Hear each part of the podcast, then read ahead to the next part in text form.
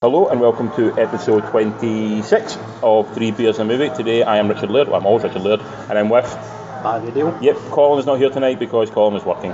So it's just me and Barry tonight. An, an intimate raven. I know, it's very quiet tonight. Very quiet just now. The lights went down on us a little bit a minute ago. We've got the fairy lights next to us as well. It's downright romantic.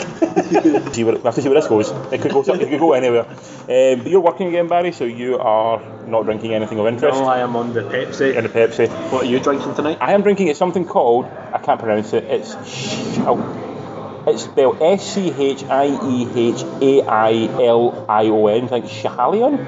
Okay. Schalion. It's from Harviestoun Brewery, which is up in Edinburgh. Oh, It's nice, very nice. Um, but yeah, I, like make things you can pronounce, man. That's like don't make a beer that I can't pronounce the name of. Uh, especially when you haven't even had one yet. Yeah, exactly. I looked at it and I was pointing. I'm going, what one you want? I went, oh, middle one. Yeah. I like that one. That one, yeah. So what- give me something I can name. You know, like Brewdog have their, their punk IPAs and their Dead Pony Club, that kind of stuff. They roll off the tongue. You know, you can remember them. I'm not going to remember Schahalion um, at any point. You know, so but it is very tasty. It is really nice. So I will have it again. Um, but it is one, like you said, if you get like four or five into this, you remember around Saturday night, you have no idea what you're drinking or what you what you drink. People like I want. Because interestingly, we're, like you were, you disappeared early on Yes. Uh, last week. Yes. Um, me and Colin stayed a bit longer. Um, probably the drunkest we've ever been after um, a recording. Nice. Like I, I was very ill at work. like it was, it was, you know that day where you, like, you drink and then you're in work the next day and someone offers you food and you like you want it because you're hungry, but you're not entirely sure how your body's going to react to it. Yeah, usually what happens for me is it's like dinner time the next day before I'm even touching food, you know? Yeah, it was a scary moment. I had, I had like some lunch and I was like, oh, that, this could this is a 50-50. This could go either way right now. It can, it's going to stay down and make me feel better, or it's going to come all up and out at some point. Luckily, it did not. I was fine. After I something, I felt good. Good, But yeah, good. Um, so we're going to try and do that. Not maybe try and get as drunk tonight. Just have a nice casual drink as opposed to the many drinks we had before. Yes. Um, but we start off with it's been a, this is a time of year when it's very quiet at cinema. Um, obviously Christmas, no one bringing out anything at Christmas. Everyone's spending their money like elsewhere. Yes. Um, you've got a couple of big releases still out with like Thor still out, Justice League still out. You've got Star Wars imminently on the horizon. Um, so stu- studios are, are less inclined to release stuff right now. They don't want to waste their time. They wait till after the new year and then they can start bringing out a lot of stuff. So It's almost like it can. It's almost like Star Wars almost has like the whole entire box office to itself. Yeah, it's, it's almost like you know what push it the week before. People are going to go, I'm not going to say I'm going to save my money for. I'm the week before I'm going to save money for Star Wars. The week off, I'm going to save it for Star Wars. Yep. And then the week after, you're still going to go, still going to go see Star Wars and not nothing to release that week either. So it's a basically three weeks, two the, the week before, the week of, and the week after Star Wars. It's almost nothing in the, in the cinemas because just everyone's running scared of it. And I can understand it's going to make Yeah. all the money. Star Wars does have a very passionate fan base, as we know. Yeah. So, are you really wanting to compete with that? Like, Yeah, if you- if you're going to go to cinema once this, once in December, because of Christmas, because of all the stuff you want to do, you're going to go to cinema once in, in December. Do you want to go and see, for example, some indie film that going to cost you the same price as going to see Star Wars, or do you want to say, you know, I'll save my money and I'll go and see Star Wars? And uh, most people who have not got the disposable income are going to go, I'm going to wait and I'm going to go see Star Wars. Yeah. It's dead simple. Um, if it was the fact I didn't have my ticket, my like my freebie ticket, I know. I would totally do the same. I would only go and see the big releases, but because I can go and see other things, that makes a difference. But yeah, it's it's, it's tough, and it's annoying for myself. I like to go to the cinema every night or as many nights as possible. I'm struggling right now. It's, it's a real struggle trying to find something to go and see. Especially because like, at this point, all the movies that have been that are out, that are already out, So you've you've potentially maybe seen them twice at least. So Exactly, yeah, and I've even seen some advanced previews now, so I'm not even so stuff that's still Oh. it's, it's coming out just now. I've already seen, like for example, like Disaster Artist coming out um, on Wednesday. Yeah, yeah. Seen it already, so don't even need to go and see that again. You know, so it's, it's a first world problem. Let's be honest, but yes. but it's a problem for me. Well, it's all relevant. Irrelevant, yeah. This, this is my problems right you're now. in the first world, so it's. I, I can have first world problems, yeah. Um, so before we go to the, the cinema, so have you seen anything out with the cinema recently? Have you been watching much at home? No, it's it's this week has been a very bad week for me in terms of watching anything. Uh, yeah, I have not. I I was actually just having a quick look to see if I had actually forgotten anything that I had. no, turns out it's just been a quiet week. Quiet week, nothing since, on. Since last week, I don't know. I think like shot in the dark just blew me away. Really, yeah. I mean, I mean, Netflix is putting a few things out just now that I do want to watch. They're- Yeah, that's that's a few things on the horizon. Yeah, it's kind of just having to try and pace yourself. That's my problem. Yeah, trying to watch a few things. Me and Jill at home are trying to do, we call it, they, they call it a movie advent. Yeah. Yes, so- I've seen this on social media. So every day of Advent we try and watch a Christmas movie. Yeah, yeah. Um, there's something we're going to touch on later on, but so far what we've watched is Um, we watched last night. We watched the night before. Nice. Have you seen it? The one with um, Seth Rogen and Anthony Mackie and Joseph Gordon-Levitt and all their mates. I've watched, this must be, the- I think this is the third time we've watched it. We watched it the year it came out and last year, and it's now on our Christmas rotation of. It's a really funny, well done film. Well, it's nice to slags me because every year I will slap on Band of Brothers. No questions asked. That's, that's, that's your Christmas thing. Yeah, it's my Christmas. thing. Um, but yeah, night before, really good. It's a really fun Christmas film. It's like it's got a lot of heart to it. Yeah. It's yes, it's crude. There is a lot of crude in it, as you expect from Seth Rogen and that Yes. kind of cast. Yeah. But that is overridden by quite a lot of like heart and soul to it, which I really like. It- It's really sweet and it's, really, it's a really well done film. And it is.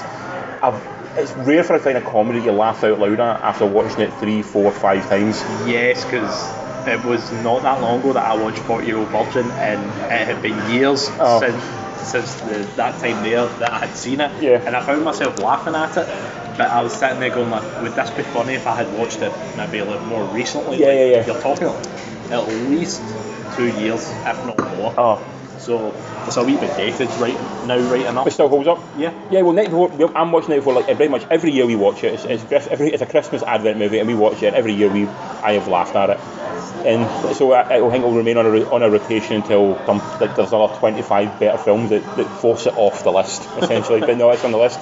Um, to touch on some more later on, but we also watched the Polar Express. Have you ever seen it? Yes, uh, Tom Hanks and the strange animation. Creepy. Yeah, It is a bit uncanny valley. yeah, yeah. It, it, it's a good story. It's a nice, sweet story. Yeah. Um, the guy who wrote it also wrote Jumanji and Zathura, is a really good watch. It's a really good kid film, and this has got a really good kids vibe to it. And Zemeckis is a really good director of like sort of that kind of adventure. But the animation threw me. Yeah, it's kind of half realistic, half animation. Yeah, it just it felt weird watching it. It's like the it was like that Final Fantasy movie that came out. It had realistic animation, and it just they ended up having to change the eyes of the characters to make them more like anime style. That's, the, that's the problem I have with um, Polar Express. They're trying to get so lifelike in the eyes, they, they, they don't capture No. the eyes right, and that's what makes it feel like you're watching a dead person. Essentially, it feels odd. And they've done it in Star Wars recently, in the Reb, the Rebel, what's it called, Rebel One, Star Wars Rebel film. yes, They done it with um, Peter Cushing. They made him. He's obviously been dead for many, many years. They brought like a CGI version of him on, and it looked good. But it's the eyes. There's, there's a deadness behind the eyes that make you realise it's not that person, and that would take you out of the film. I think when you're watching it. uh, yeah. it's the same with uh, video games as well, and probably CG, like heavy CG characters Rogue in One. movies. Rogue One. Rogue One, Star Wars. That's the fucking name of the film. Um, My God. It's the same in like video games and obviously maybe CG movies as well.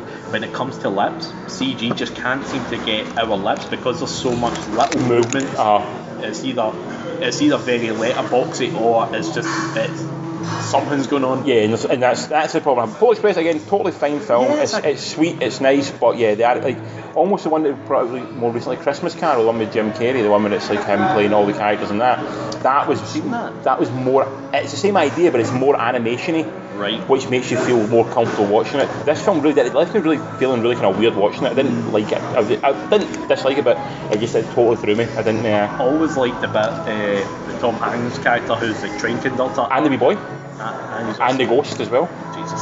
He's playing everything. Yeah, it's, it's so odd. I like it when he's uh, he's the ticket collector guy and he takes a little girl's ticket, a little boy's ticket, and he sits there and he, with the hole punch Yeah. and he turns it into um, it's like is that a snowflake or something? Yeah, he puts like a, he puts a word in it as well. Yes, that's yeah, right. that's right. Yeah. But I like it how he's just Yeah. um, I like that there's a couple of really cool scenes in that when the ticket goes missing and it's like it falls out. It's the half the ticket. It's really it's really well done. You can't fault Zemeckis' as director, but yeah, just the, the weird mocap but not quite mocap animation thing. Just nah. I, I won't to watch it again. Oh, it does anything here.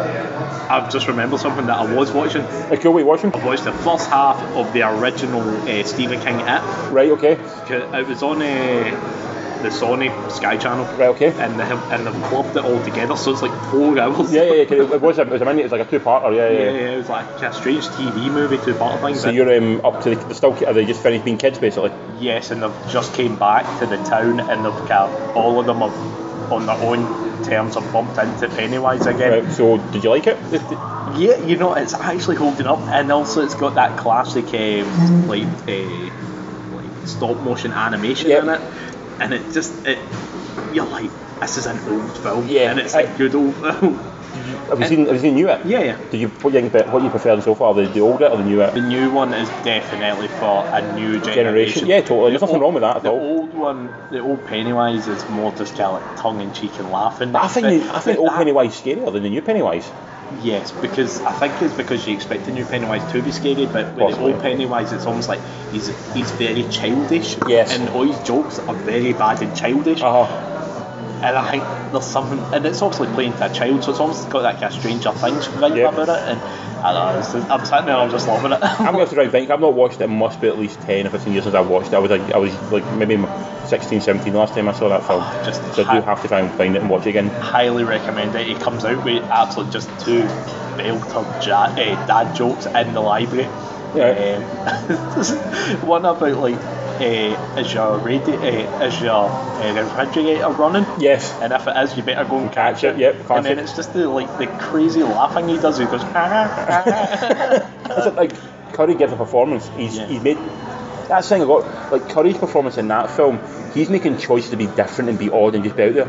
I didn't see that in the new one. Other than just the guy being a little bit creepy, I didn't really get a performance out of him. It felt like it was, it was sort of it wasn't copying Curry. No. But I didn't feel like it was making, making it his own. I didn't feel like that's any different to say like any other creepy I've seen seen in other films. You know, the, cre- the creepy clown's been done many times before. Yes. And that's what I felt that didn't feel like it was different from any other creepy clown. yes. And that was, that was my big issue with it at, at that point. Yeah, it done like a, with the newer film, as we spoke at great lengths about this movie, it done like a classic horror movie. There's like a couple of set pieces that they always do, where like the scary thing runs to the camera. Yeah, you know, yeah, you're just a bit like, does this really need that? You know? Uh, so, uh, so the other one, the other Christmas film I watched on our 25 days of Christmas countdown um, yeah. was Almost Christmas. It's called. No. It's Danny Glover, Okay. who will feature later on, um, and every other a- actor of African American origin appears in this film, I believe. Right. And it's basically about a family who don't like, who like each other but love each other but all hate each other. Getting together at Christmas because of the death of the mother, and instead of having like sort of one last Christmas in the big house. Um, it was dull, to be honest. I won't lie. It was. Jill selected this one. She wanted to select me again after this one. I wanted to watch Elf. No, I wanted to watch. Um, what did I want to watch? It wasn't Elf. I wanted to watch something. I wanted to watch The Grinch. That's what I wanted to watch. Oh. She wanted to watch this, so we watched this. So do you have a set list of No. 25 or is this just on that day I'm On that day, we're going to do this. Depending on how much time we've got, we may watch a lot. Like so, like there's a few ones we know we're going to hit, for example, that we're going to get to later on. Um, but yeah, this is just one that's sort of like thrown in randomly. We have watched some dodgy ones in the past few years. This was a, uh, yeah, but not a great one. But it filled our criteria of being a Christmas film.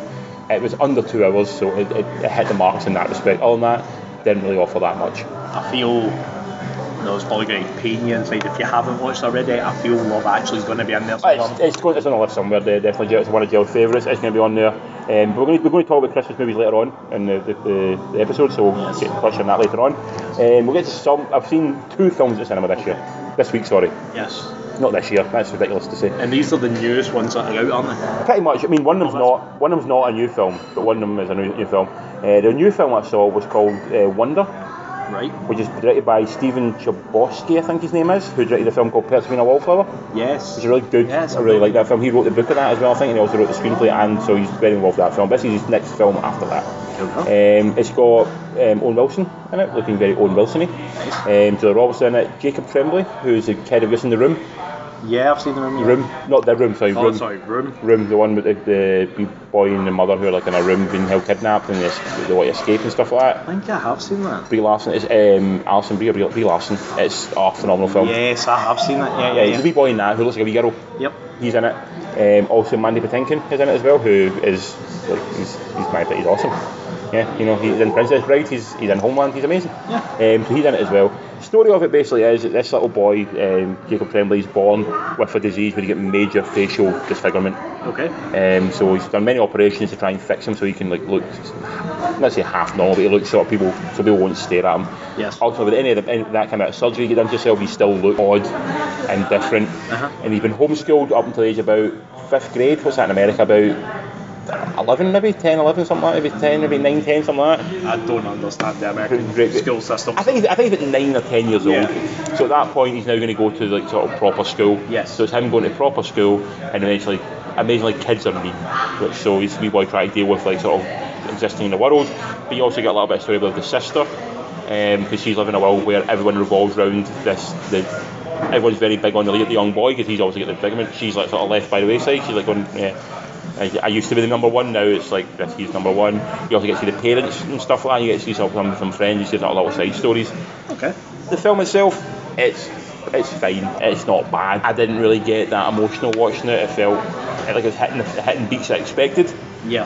Um, but it has got good reviews in America. People really like it in America. Done really good business in America. Okay. Um, my biggest issue was it never really the story doesn't really go anywhere.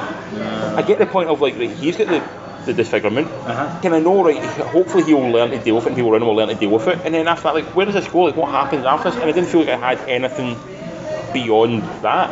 Yeah. Aye, it's almost like there's a subject matter, but I haven't built a big enough world around it to keep. And I think they hint at the other world because um, like everyone, like, so it's not to denigrate people who have had disfigurement and the, the deal with the world. That's obviously we've seen films like that, we know that kind of stuff. But the dealing with people who are around that is really interesting. You, have, Yes. like, you got a wee side of the sister who basically out and says in the kind of voiceover, um, was it um, my brother is the sun and I'm a planet that orbits him, so anything I get is we all we, we, we, we, we, we is radiated from him. Okay. So that, that I just like trying to understand her life and her story of like being a child who obviously parents love her, there's no question in that. Yeah. But they've got like say eighty percent of their attention is on the young boy.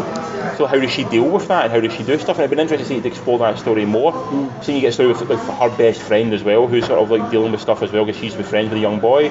And also the parents as well, who will put their lives on hold essentially to deal with Aye, to deal with this. to deal with it and also to help to help their son and to help their son grow and stuff like that and, and understand things. Because obviously, like, if, especially if you're getting homeschooled as well, like that's a big commitment. And then obviously, like with everything going on with the wee oh, fella, there's a big commitment with it, you know. Exactly. So now you see sort of the, the young boys' friends as well, and why they become friends with them, what they want to do, and what's the purpose. And they've some have got some have got agendas of being friends with, some don't have agendas, and it's like it'd be nicer to if the film had explored that more and, fo- and focused less on the young kid. Yes. I might have enjoyed it more, but because it was about focused on the young kid, I felt like I know where it was going, and I felt like I knew what it was going to do. Yeah, you, you know, you get it. You know, Yeah. you don't need a whole movie wrapped around this wee guy. You get I, it. I get his I get his problem. But the, I'm saying that the young boy is very good. Tremblay, he, I'm sure he'll pick up an Oscar at some point in his life. He's very good. I'm giving it a five out of ten, which is you know standard. It's nothing Yeah, bad. middle of the road. Middle of the road. But because it's getting such good reviews in America and sort of, I could it could be one of those dark horse like Oscar ones. Oh, really? I don't think it deserves to be, but you can definitely understand why it, it, it hits those those Nerves. keynotes. You know, so you can understand why people the young kid play, you know, young kid working through prosthetics and playing with, you know, Ill, you know, illness, but disfigurement obviously quite a big thing. Get a mother as well dealing with that kind of stuff. So yeah, I could definitely, I could, not unfortunately, I could, I could definitely see it um, hitting those. That, that, that kind of audience, but um, and that kind of like, that kind of vibe. But for me, standard fare, like I said, solid five out of ten. A bank holiday watch, maybe the best way to describe it. You could watch it at like one o'clock and like a, a quiet bank holiday Monday and be totally fine with it. Yep. But to me, didn't leave uh, much lasting impression. Stuff like the Elephant Man and Yes. um, Man Without a Face and like the Mask, like the, not the Jim Carrey one, the other one. Um, they for me left much more of an impact on myself when I was watching them as like in a film, you know, stuff like that. Cool. Um, that's the only new film I've seen. Another also, we're going to, what we're going to talk me Barry going to talk about now is our because it is December, it is the time of Christmas, Yes.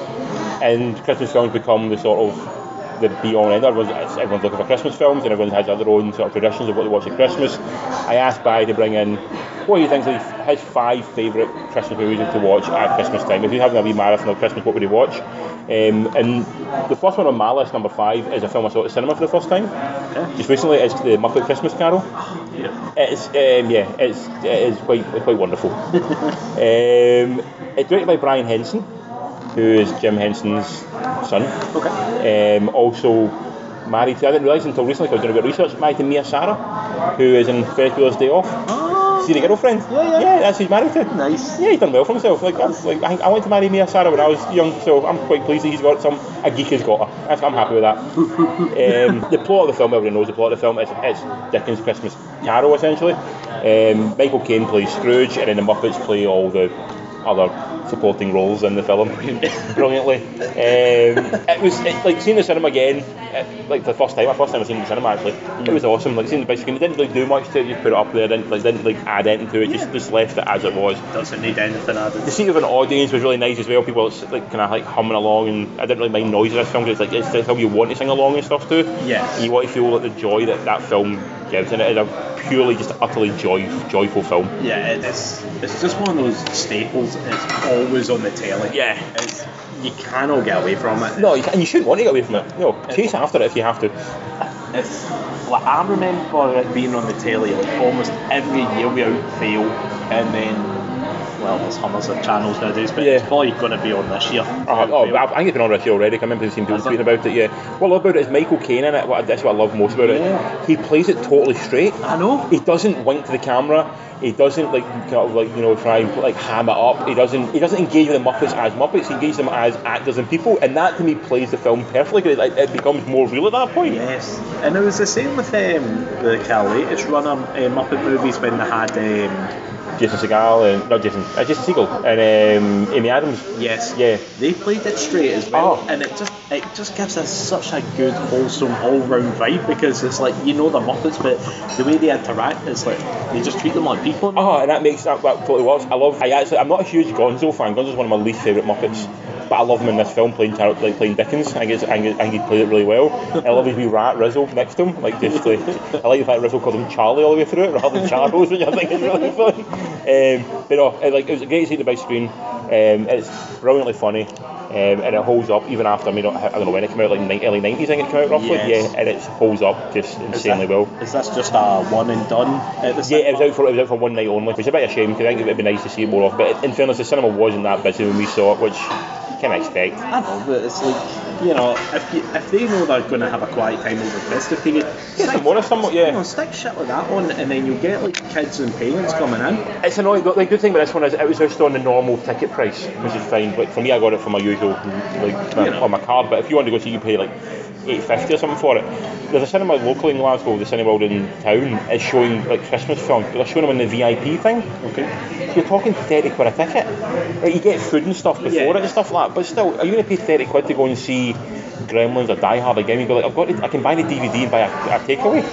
Or like, or just wait like another week, and you're guaranteed it's going to be on one of the many channels. Aye. You know, it's, and then you, and you buy a takeaway for like 20 quid and you've, Yeah. you save money at that point. So yeah, it's nicer showing it just the normal screens. I think people more like to invest in it that way if they're going to watch it the normal, yes, just normal screens. it is something that I really want cinemas to actually do a lot more of is show almost like timeless classics on the big screen through the course of the year. Yep. And even just make it like a ball hair cheaper, like Ah. than your usual ticket fare. Like eight fifty, make it make it six, make it make it a fiver. Yeah. Five pound, and then the cinema's going to be empty, like kind of half empty anyway, just for that one night. Yeah. It's going to show I don't know anything. It's going to show Rambo yeah. for no reason. Like because there's a lot of movies that I sit there and I'm like, man, if I was if I was of age back then, I would have loved to see, that. yeah, totally. And it's You know? now, And you've seen quite a few as well. Cinema will do it now and again, but usually they used to do it a lot more. They used to put a random film on a Tuesday night. They put on just a, it's a completely random movie that was brilliant to watch. Now it's sort of like they try and tie into like sort of re-releases and all that kind of stuff now and again. Like when Mad Max came out, they put on Mad Max One and Two, which was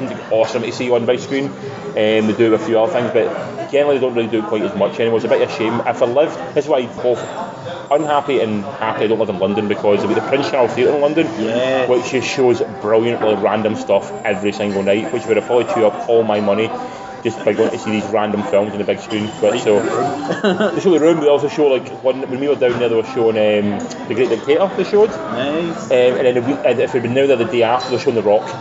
Just for no reason, just they're showing The Rock. You know, it's like you know why we're showing The Rock. Um, and like stuff like that, ama- like stuff you see from you'd, you'd miss because you'd maybe a bit too young when it first came out to finally see it big screen. Stuff like that'd be amazing. I'd, I'd love to again re-see Jurassic Park on the big screen. 'cause I was like eight years old when it first came out. Yeah, yeah. To see that again big screen would be amazing. Stuff like that, you know. So it'd be nice to more films done it. But this this one time it was good to see him up at Christmas Carol. I'm not. It's not in my list of films later on, but they are showing later on this year.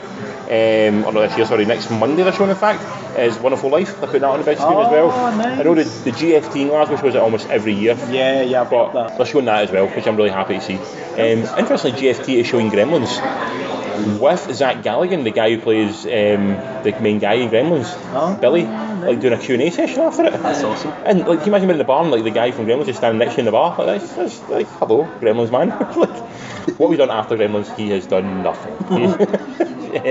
but still, done Gremlins. That's all you got. That's all you need in life. It's just have Gremlins on your resume. You're totally fine. Um, so that's my number five. If, if I'm gonna have a Christmas marathon, number five, the Muppet Christmas Carol is on it. What are you? Which one are you? What's your first one? Right, I'm just going to quickly skip this one because it was on my list as well. The Muppet Christmas Carol was on my No, list. yeah, nice, It's number four-ish. nice one.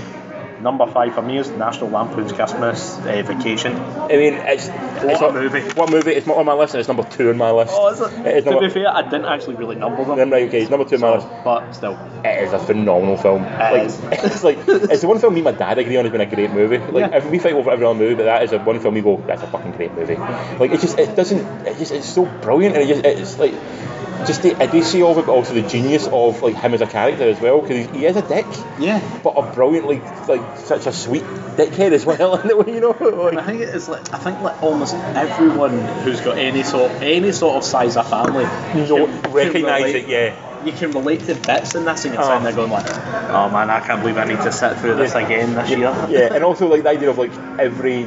Everyone's got their dickhead relative they don't really care about. Yes. But no one as bad as cousin. Um, his name? It's not cousin Randy. It's cousin Randy, isn't it? Yeah. Yeah, yeah. No one's as bad as him. No, No. cousin Eddie. Eddie, that- it- that's right. He turns up with a motorhome. And you're like, oh my god, he's like the worst. It's like the bit when he gets putting his, like he's emptying into the sewage thing. like like the shitter was full. Like how's our shitter doing, darling? Is it full yet? It's like, it's like, like people. It's like it's. I think it's like I think I'm a big fan of National Lampoon. Yeah. I like National Lampoon um, Vacation. I like National Lampoon European Vacation. Yes. I think this I think this is the best one they've done. oh, easily. Because it's written by John Hughes, which Uh-huh. obviously is a, usually a hallmark of quality as well. It's just it's ridiculously funny. Even just the, sim- the really simple throwaway guys, like when you go up the ladder and it gives way and he comes flying down and he, and he hits the ground like and he's looking around like like no one saw me like nearly fall. And he's, he's looking like he's just looking in his face of like I got away with that one and then he does it again and he, he does it. Oh, just stuff like that. I love it. Jill hates me watching it because I start laughing about a minute before the joke's going to hit. Aye, could you see where it's going? Yeah, and you know, you've watched it, I've watched it a thousand times, I know you're already joke. Like, that was in the loft, and he's sitting there wearing the woman's clothing, and he just falls in the loft. It's like, it just, it makes, it just makes me giggle every single time. Um, and again, it's one of those films where, no matter how often I watch it, I will just laugh my nuts off every time I watch it. Yeah, yeah. Yeah. um, why do you like it? Same, just same idea? It's just, I think it's just so easily relatable. Oh. You know, it's just, there's just bits in it, and you're sitting there like that. We're watching a guy trying to control his extended family Yeah. at their house, and he's having pretty much a mental breakdown. Yeah, that sounds like he's, he's probably having a, like a proper mental breakdown. um, and he's like, he, he, also, he refused to admit it at any point until the last like three minutes, and he has a proper like, he's- I mean, he does have the proper breakdown. Yeah. But he, just- he won't admit anything's going wrong. And that's that is to me the genius of it. Um, it's a shame that um, I can't remember the actor's name, the main actor in it, Chevy. He's turned into a bit of an arsehole in life. but yeah. this was really was his peak and his like when he was at his like comedy, like top comedy performances and stuff like that when he played this character. And then folk brought him back from the dead with Community, the And then he show. still spat upon it as well, like because he left it. Yeah. You started thinking he was too big for it. Exactly, yeah. He'd been dead and buried for God knows how long. It's a real shame. Yeah. Um, because like when you think Know, of, know your limits. I mean, like he's done Fletch, he's done like Fletch, obviously. Yeah. Done many other comedies that are very, very good. I still think that's something is his best comedy. Yeah. Like hands above and hands and arms above everything else he's done. I guess I think it's fantastically funny. And I do, and it's one of I actually watch it. It's part we watched it. In a, it was the first film we watched in our Advent 25, Good. and I will watch it on Christmas Day again just because I fucking love it. Fantastic. Absolutely love it. Um, my number four, I think, might probably be on your list as well, is num is um, Elf. Yes. Yeah, and it's odd because Elf, I didn't love it the first time I saw it. Oh, did you not? No, I, sort of, I liked it. I thought it was okay, but as I've got older and as I've watched it more and more, I do tend to appreciate it. Yeah. And it's got a lot more heart and it's a lot more like it's something about it more and more as I watch it every year. Aye, it, the kind it's all like the more you watch it, it's almost not a throwaway trifle Christmas Oh. movie. There's so many out there. You actually can start realising like this would maybe one of like Will Ferrell's better performances. Why, I mean, other than I maybe say Stranger Than Fiction, where he plays a guy who's hearing the voices narrating in his head, mm. I'd probably go for his best performance. I would say.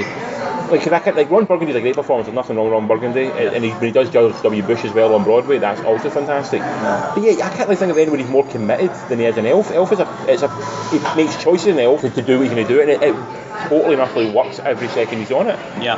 But yeah, I would totally agree. It's, it probably is his best performance, like from top, like for the full film. And you know it's a good movie with even like uh, my younger nieces can reference bits of it, and they generally don't do that with any other real any other movies. Oh. So it shows you how powerful the movie actually is. Like when it's getting into the brains of kids and they're sitting there like referencing bits of it. Uh, it's, and it's a Christmas film as well that doesn't age. It seems No. very much. I mean, National Lampoon, love it as we've discussed, but it does feel quite like 80s yes, or late 80s. yes. Elf doesn't feel that. Elf, I mean, I know it's made like what, early 2000s, came out then, but it doesn't feel of it. It doesn't feel like you, you could watch that film in maybe 10, 15 years' time, mm. and it would probably still work. It, probably, it wouldn't feel like a dated film. You know when it came out? 2008. So it's, it's, it's nearly 15 years old, uh-huh. but it still feels like it does. It still feels like fresh, and it feels. It still. You don't feel like you're watching an old film, and I think that's that's why that it's kind of film that you said your cousins, your nieces watch it, Yes. and like your kids will watch it, and like your grandkids will watch it. It is a film one of those that will constantly be enjoyed by different eras and different generations. And that was the uh, one thing that I did pick up on very quickly when it came to uh, the original It. When I was watching it, it was like, apart from like when I was jumping back when they were kids, when it was kind of, kind of like late 50s Oh. That was fine. But when it was like, when they were adults and it was like 90s, you were like, ooh. Aye, that's the problem. If you set something, we don't know what the 50s, 60s, 70s, and 80s look like really. So if you set something then, it doesn't age to us. But if you set something in the year 2000, 2000, like eh, mid 2000s, Yeah. we remember the mid 2000s. So when you watch it and you go, oh shit, that looks dated. And I think a lot of films now look a lot more dated because we remember it. But I can watch a film from the 70s and go, is that? I don't know if that's dated or not. 'cause It, it, it's the way I've always engaged with that film. It looks very authentic. Yes, that's exactly it. Yeah. Whereas you go, oh holy shit, 2000, 2006 looked really rough. Yeah. Yeah. Um, but yeah, Elf on my list, on yours as well. I think yes.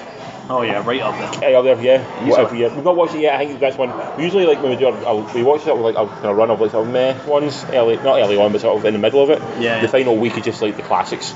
You know, so Elf will be in that in that list. Steamrolling all the way to the 25th. Yes, exactly. um, another one you picked up on your list. Where we at? Where we at? This is an this is an easy one. Right. Die Hard. Is it a Christmas film? I, I, I always think it is because it, it is set at Christmas. I mean, that's that's the only rule that a Christmas film has to have. I think is to be set at Christmas. Yeah. Nothing else beyond that. And it's, so in that case, it's a Christmas film. Also, it is all about redemption and it's all about love and things like that. So yes, it's a total Christmas film. it's, it's, it's pretty much Love Actually with weapons. I mean, I can't describe any better than that. Yeah, it is love actually with weaponry. Yeah, yeah. Um, I mean, is it?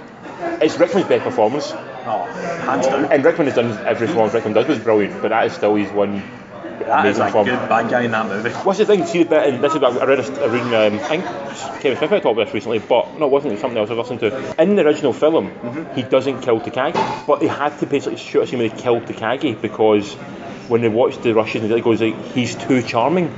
You actually start rooting for him to succeed.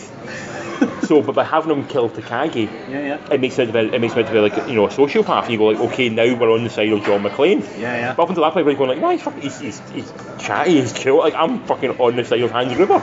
You know, he wants to he wants to get his ten percent and live on a beach. That's all he wants to do. So yeah, so they had to put that scene in it just because to make Gruber be a bad guy. I think it's amazing.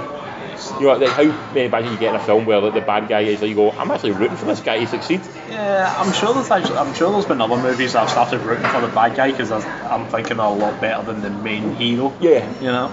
But yeah, he's he's put his charm. Um, also, it's, it's Willis he's sort of charming best as well before he became like sort of what he ever is now. This A tough actor to work with. yeah, just yeah, but now he's at that point when he was doing this, he was just, he was a, he was still he looks like a hungry actor. Yes. He just come off of he was still doing Moonlighting I think at the time, so he wasn't he wasn't a film he wasn't a movie star at any point. Yeah, yeah. At this point, so he's still trying to be that guy, and he felt like he was hungry to succeed in this film.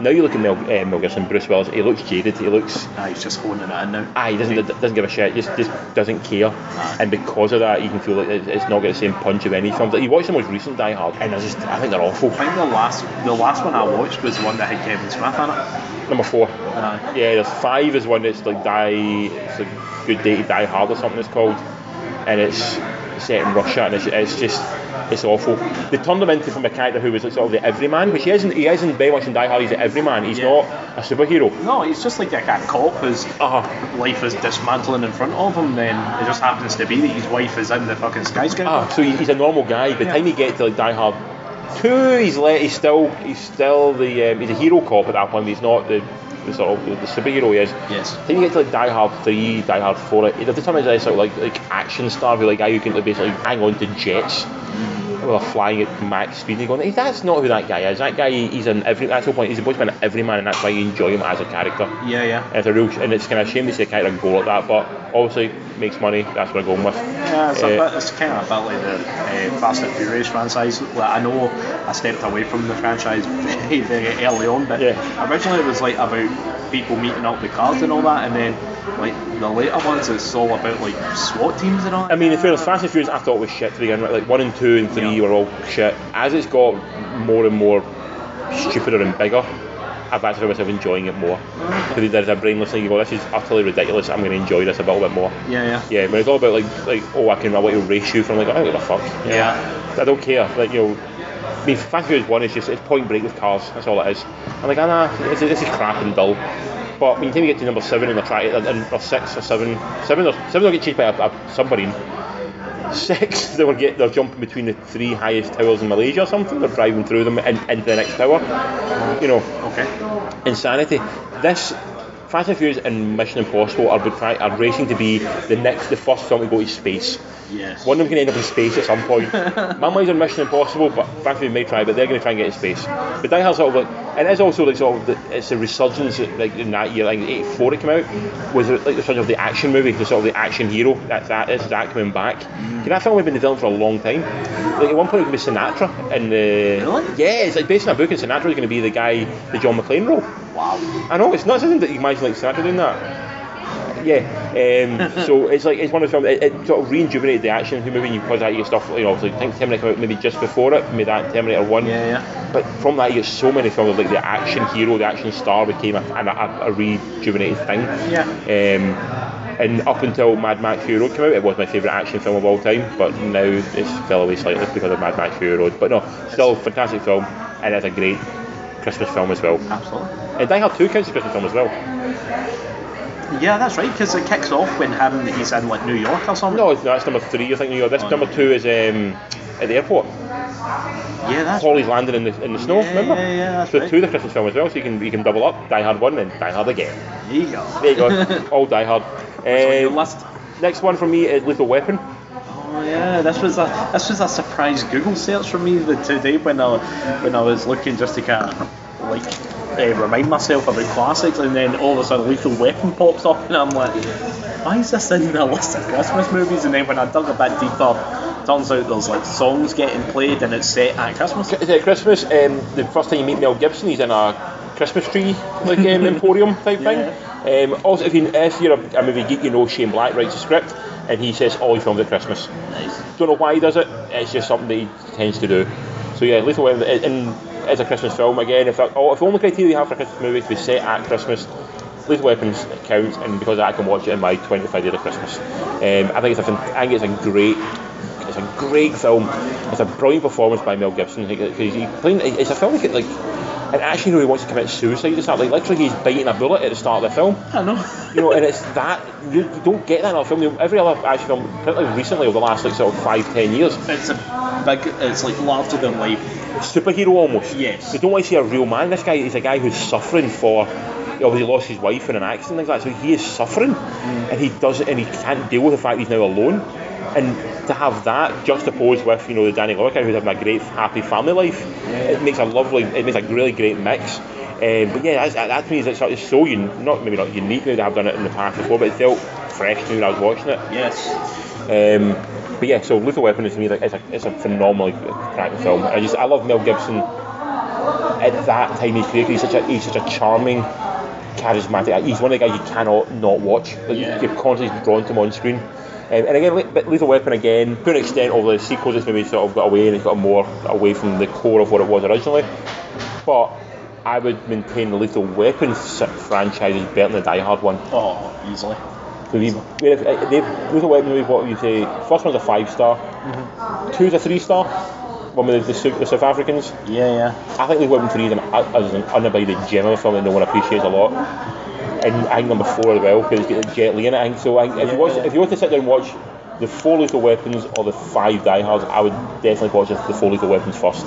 Yeah, I think it seems like the Lethal Weapon series kind of brought themselves back round again, whereas like Die Hard became a bit of a fucking grind. Yeah, and the biggest sadness about Mel Gibson being now crazy Mel Gibson, which Yeah. is I think there's a lot of talk as well of, of, of having Lethal Weapon again, you know, having like a Lethal Weapon 5, you know, like having him and Danny get together. And because of the, you know, no one can market Leth- uh, Mel Gibson anymore, that sort of totally fell by the wayside. That's a real, and that's a shame for me. Ah, yeah, it's a franchise that's essentially dead because an actor can't get his shit together. Exactly, yeah, that's a real shame. 'cause It, it, it could all, I mean, obviously, they've brought the TV show out, which I haven't watched and I'm kind of scared to watch. No, I don't even. I didn't even know they made a TV show. Yeah, the basically the TV show is a white guy, black, white guy, black guy cops. So why not call it something else? Yeah, it's just so generic. There's, there's another thing that's coming out as well, and, and they tied it to like a movie name. Rush Hour done it as well. That's it. And Yeah. you're sitting there like, really? Does this, Yeah. does this need it? The charm of Lethal Weapon isn't the fact it's a white guy and a black guy. The charm of it is, that Mick Gibson and um, Glover play off each other so very well, and that, that's it. You can't cap it down. You play having a random white guy, random black guy, and Hour works as well because Jackie Chan and Chris Tucker do work well off of each other. You can't just leave them. Can't you put any random people of ethnicity and go like, okay, you're, you're now that role? It's like, no, it doesn't, doesn't work the same way. Um, yeah, for me, for me, Die Hard and uh, Lethal Weapon is I prefer Lethal Weapon over Die Hard. That's just my personal preference. Nice. It's it's a controversial opinion to some. Some people, you know, Die Hard is up there. But I would say Die Hard's more of an action film. Yes. Lethal Weapon's more of a thriller. I I think it's one, one of those things that's like Die Hard's taken the brunt because a lot of people protested that it's not a Christmas movie. yeah. Whereas kind of Lethal Weapon, I, I bet a lot of folk don't register it as a Christmas movie, so it's kind of like just moseyed its way into Yeah. the list of Christmas movies. Exactly. So you, um, there's a few. We'll get to a few more that are like sort of dodgy Christmas movies that, that are set at random times. But anything by Shane Black, if you watch, Mm. is a Christmas film. So basically, Lethal Weapon. Um, you've also got stuff like Iron Man Three. Mm. It's technically a Christmas film. He sets that at Christmas. You've also got Kiss Kiss Bang Bang. Yes, yeah. as a Christmas film as well.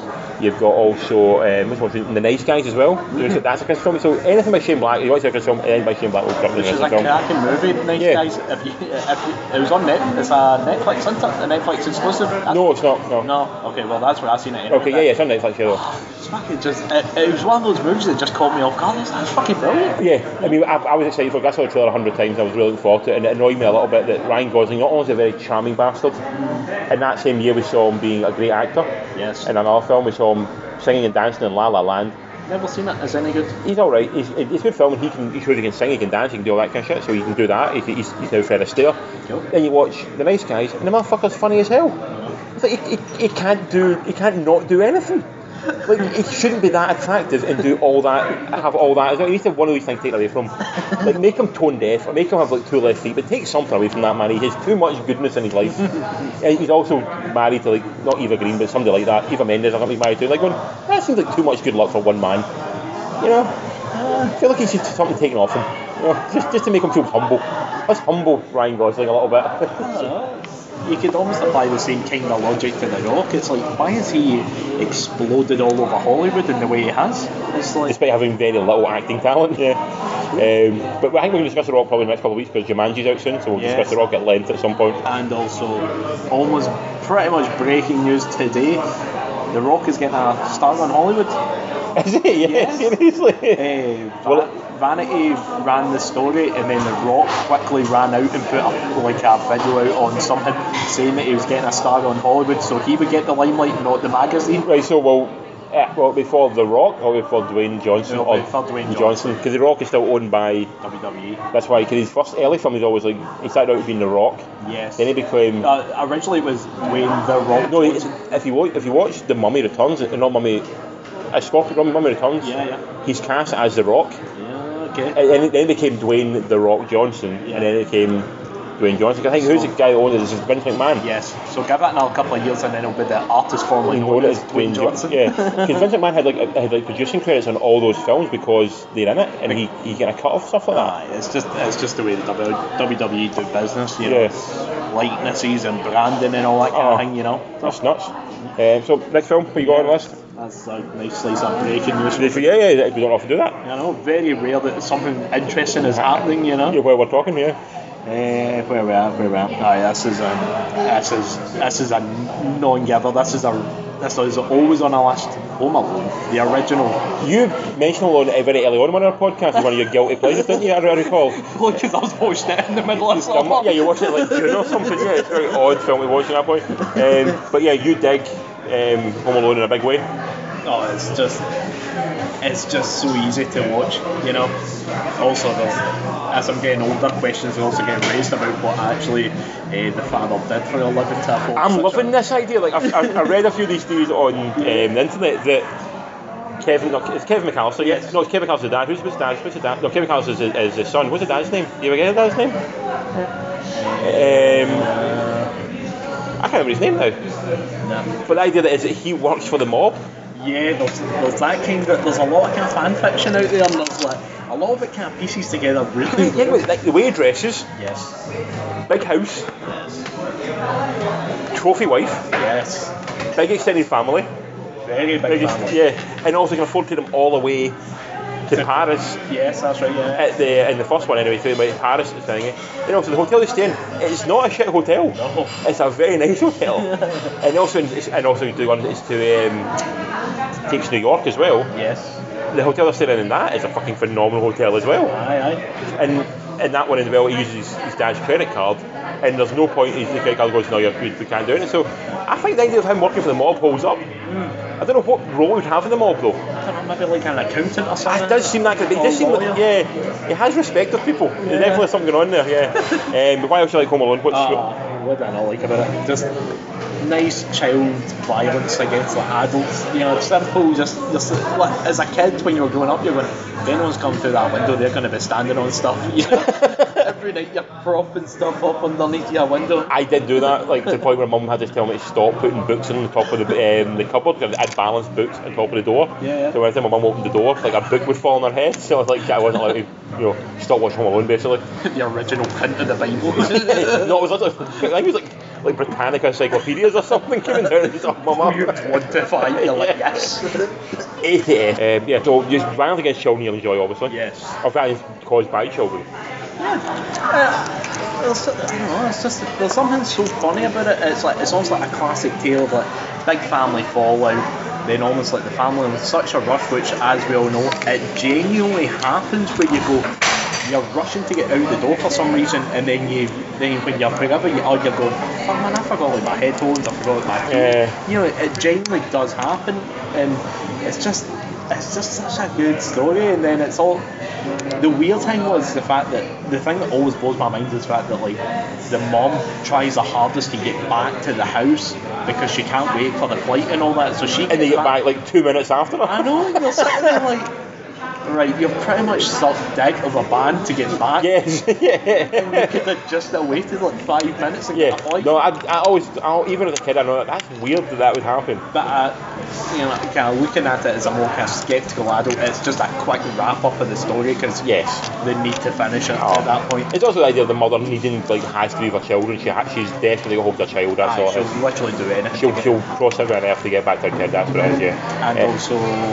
oh, what's the name of the big fella? Jim, uh, John Candy, Yes, John Candy's that and crushes it. he does, yeah. He plays the, the polka band leader. It's just such a nice, heartwarming bit when him and the mother having a chat in the back of the like, Yeah. the of tour bus thing they've got, and it's just that nice, heartwarming tale, and you're sitting there like, oh, man, this has got everything in it. Yeah, I mean, always everyone loves the stuff when the, the robbers are getting kicked, their asses kicked in the room, in the house, sorry. The bit I really like is, it's a, as I got older, bit I really enjoyed, appreciate more. You see the bit when you see Kevin and the old guy talking, Yes, particularly in the church. yes. It's a really touching and it's a really nice scene. 'cause it, you're watching the scene right, and if you could, that could be done in such a way that you go, particularly watching it now as an adult, you go, that's creepy, that's odd, that could be, um, like, you know, he's preying on Kevin in some way.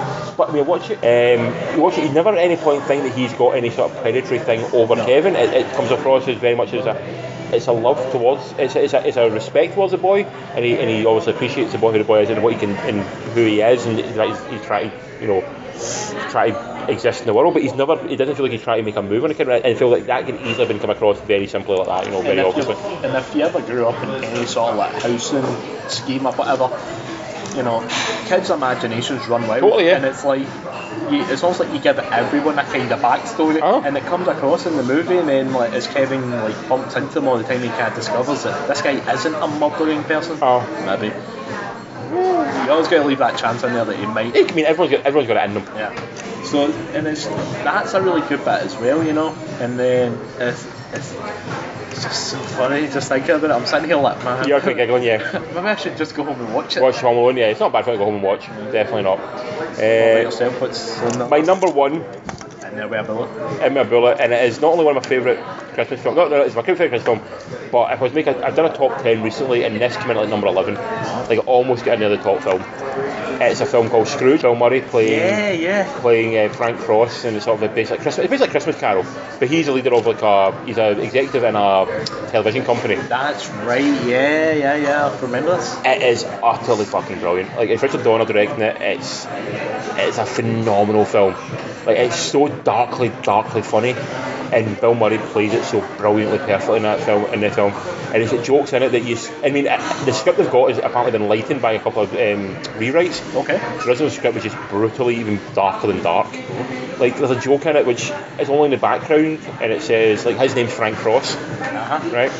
And on his wall, he's got like the dictionary definition of cross. You know, cross, noun, adjective, and it says, what it is, it says cross, noun, a thing they nail people to. Which I think that's level like real. That's that's fucking darkness. You know, that's really that's a that's a really oh that's I think that's really funny. Um, just but Murray's commitment to the role as well.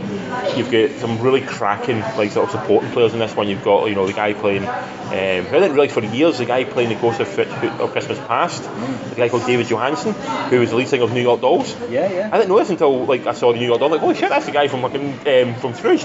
um, you've also got like Ali, um, Carol Kane playing the um, the Ghost of Christmas Present. She's playing, yeah. You know, she's like just beats the shit out of him for the whole film, which I thought was brilliant as well. Um, and just, I think I just I don't know what it is, but I mean I know what it is. It's, it's a it's a heartwarming film, but it's also it's insanely funny, and also it's got a real emotion to it as well throughout the, throughout the movie. That you you, you're kind of rooting for him, even though he's an arsehole, but ultimately going, I kind of want you to get, I do kind of want you to get your comeuppance in some way because Yeah, yeah. you deserve it the way you're treating people. You know, and I, for that reason, I, just, I think it's a brilliant film. It's so well written, so well performed. It's a fantastic movie. I think I think you recommended this to me last year. Yes. I'm pretty sure it was last year you recommended to me, and then as always, Netflix does a big uh, bump of like Christmas movies Yes. on their service, and it appeared in that. That's how I think I ended up watching it. Yeah, I mean, I watch it every year. I watch it. I'm a bit like your home alone. I'll watch it in July if I have to. Just because I think it's a phenomenal film, and every year I watch it, I still love it more and more every time. Um. I mean, I've got two Richard Donner films on my list: Lethal Weapon and Scrooge. Who would have thought Richard Donner was a Christmas man? You know, amazing. Um, you want to throw any other ones you want, like not on your top list that you think are, are worthy of a, of a mention on your Christmas list? Yeah, this was actually one thing I was kept out in the list to get that. I actually genuinely forgot about it until I already pretty much nailed my top five. Right. Bad Santa, the original Yes. one. I think there's a sequel. Not good. Yeah, well, the original movie, Funny, funny film. funny movie, and it came out in Nova as well. Yeah. one of those movies. I think it. I don't know. I, don't, I think it came out around about the same kind of time as Elf.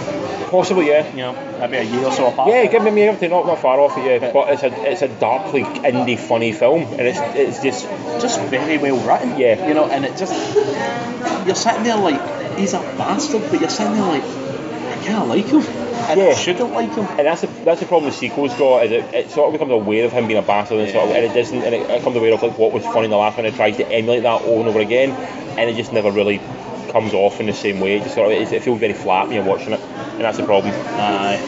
It's a shame. Uh, yeah, but um, no, but still, I mean, fantastic film. Gail, do you want to throw any Christmas films in that you love? Love Actually. Love Actually is the one. that Obviously, it's yeah, Love Love Actually. It's already been mentioned. You already mentioned the yeah, the, the, the, it's, it's dull as hell. I love it. it makes no sense, you know. I feel like Also, like a lot of it's very creepy.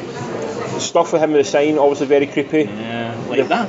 That's a fucking dick move. Yeah, absolutely. Like, no, I, I, no, you can set that in the 40s and it'd still be a dick, dick move. You know? Um, you've also got um, Rickman's an asshole as well in it for obviously cheating on his wife. You know, that's basically what he's doing. He wants to cheat on his wife, and it's like you're, you're a dickhead. You're an absolute prick. and then just the lack of airport security at the end with this boy frantically running about. Exactly, yes. Um, something else um, noticed from Love Actually as well, but was, was I was like, oh, that's just just an awful, awful movie. Uh, not awful. I, I get why people like it. it hits all the right vibes and people understand where it's you know what it's going for. But I just I have never any love for it whatsoever. I, and, I, and I like I can enjoy a schmaltzy film. It's like Notting Hill. I've never got that. Never got the feel. but folk go daft to it. Yeah, I mean Richard Curtis I do as a writer, like a writer he does like Four Weddings and a Funeral, great writer for Yeah. that. You know, does like Blackadder, phenomenal writing. Yeah, yeah, They yeah. did a one in Time, the one where he plays like it's a, it's a time travel love story.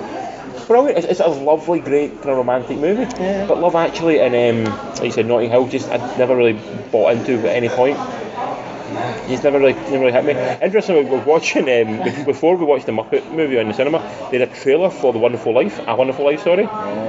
The trailer for Wonderful Life, they've cut it in a way that makes it look a horror film. Oh. And it totally works as a horror movie because like it basically the, the whole trailer's cut from the final half hour of the film Uh-huh. when he's going ape shit about the fact no one remembers him. And it's just him screaming at women, going, "You remember me? You remember me?" And going, "Oh my god, it's a fucking like Twilight Zone episode of made of of Wonderful Life." And it's like you could easily sell that film as a horror movie. People watching go like, "This is not the film you expect to get." And I thought it was a really, really interesting, you know, editing technique to make it look like that. I have never seen A Wonderful Life. That is that is poor. That's a poor show. I will mention this. It's showing at Cineworld on Monday. You should go and see it. And Or GF. GFT is showing it all the time as well. Or hell, just buy the DVD for like three quid and go and watch the DVD. Aye, aye. It, it's on. It's on everywhere. So by all means, go and watch it. It is a very sweet, wonderful Christmas film. It is one of those movies that are constantly on everyone's like list of Yeah. top Christmas movies, and I'm sitting there going, "Yeah, I've never seen it." I've seen- yeah, I've seen it. the one that didn't make my list was, was very close to my list. Yeah. Gremlins. Oh, yeah, that was right. That's right. The Gremlins very close to making the list as well. Um, just edged out, but you know, Gremlins fan, like fantastic film. We saw it big screen a couple of maybe a year ago or so. Amazing on the big screen as well. Doesn't still Holds up really well. And that's a great about. It's all National puff. Lampoon's not your first one? No, Scrooge is my number one. Scrooge is amazing. Scrooge is a phenomenal film. I mean, it's it's neck and neck. You know, it's it's, it's, it's very very close. It was a hard top five. It was a hard top five. Literally, you could have every single one of them as number one. Yes, absolutely you could. And it's a, of a nice five day run into Christmas. You know, from the 20th onwards, Yeah, yeah. of a nice easy run into Christmas. I like this idea Feels like the Advent movie cal- uh, Yeah. calendar. Yeah, It's good. I, I like it. It's sometimes we did watch a few really dodgy ones last year. We watched one called Happy Christmas, which was not happy at all. It had um, who was in it? Anna Kendrick was in it, and also the girl from Girls, whose name I can't remember, who really I don't like her. Anyway, she's in it. Oh my god, depressing as hell. Like, did you not come out feeling happy? This year we've only had one really bad one, which is almost Christmas. Not bad, it's just looking at dull almost Christmas. But as you watch more and more, there's like a few that you sort of always add in. So, um, what's that one I wanted to see? Wanted to see the Christmas Office Party one. I've not seen that one yet. I'm trying to find that to watch. I think that'd be a good one to put in the list as well.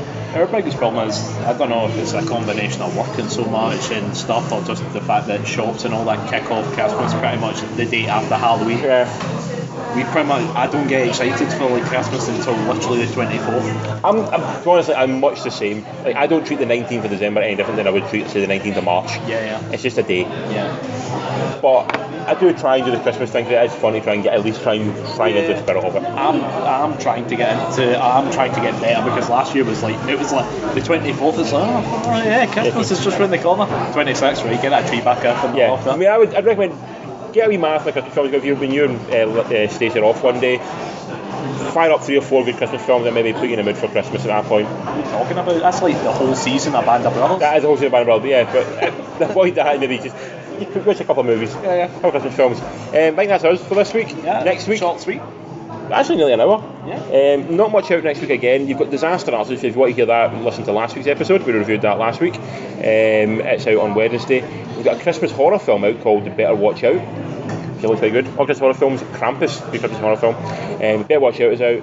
Uh, you've also got, I think that's about it this year. This this week, sorry, Wednesday. You've got um, Star Wars out, obviously. Um, so we'll talk about that. Maybe not this week, but next week. Yes. Or not next week, but the week after. We'll do a big thing on that. But yeah, everyone, like I said, we talked at the start of the show. Everyone's running scared of Star Wars. No one wants to touch Star Wars, so there's nothing coming out. It's almost like when Marvel, big Marvel movies drop now, everyone's running scared now. Absolutely, and probably rightly so because they do just chew up everything on screen. Yeah, you know, your movie's getting dropped. To Basically. make way for like 14 showings of whatever. Absolutely, so very quickly. But for this week, I've been Richard Laird. You've been, Barry Neal. and we've been. Three beers and a movie.